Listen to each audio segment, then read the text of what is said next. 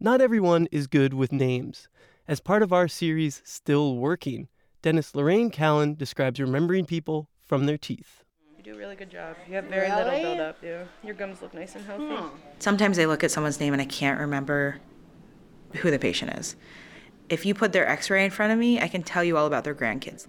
I wear magnifying loupes that are glasses that have magnifiers on it. I'm looking through those little loupes at a tooth that's two and a half times bigger than normal. And I think that's why I can remember people's stories about their grandkids when I look at a tooth or an x ray, because that's what I stare at. I'm gonna grab your x-rays real quick, okay? And then I'll polish you up. We'll be right back. Thank This story is part of our series, Still Working. You can hear the full episode, move over disruptors, meet Pittsburgh's maintainers, as well as see photos and find more information at wesa.fm slash stillworking.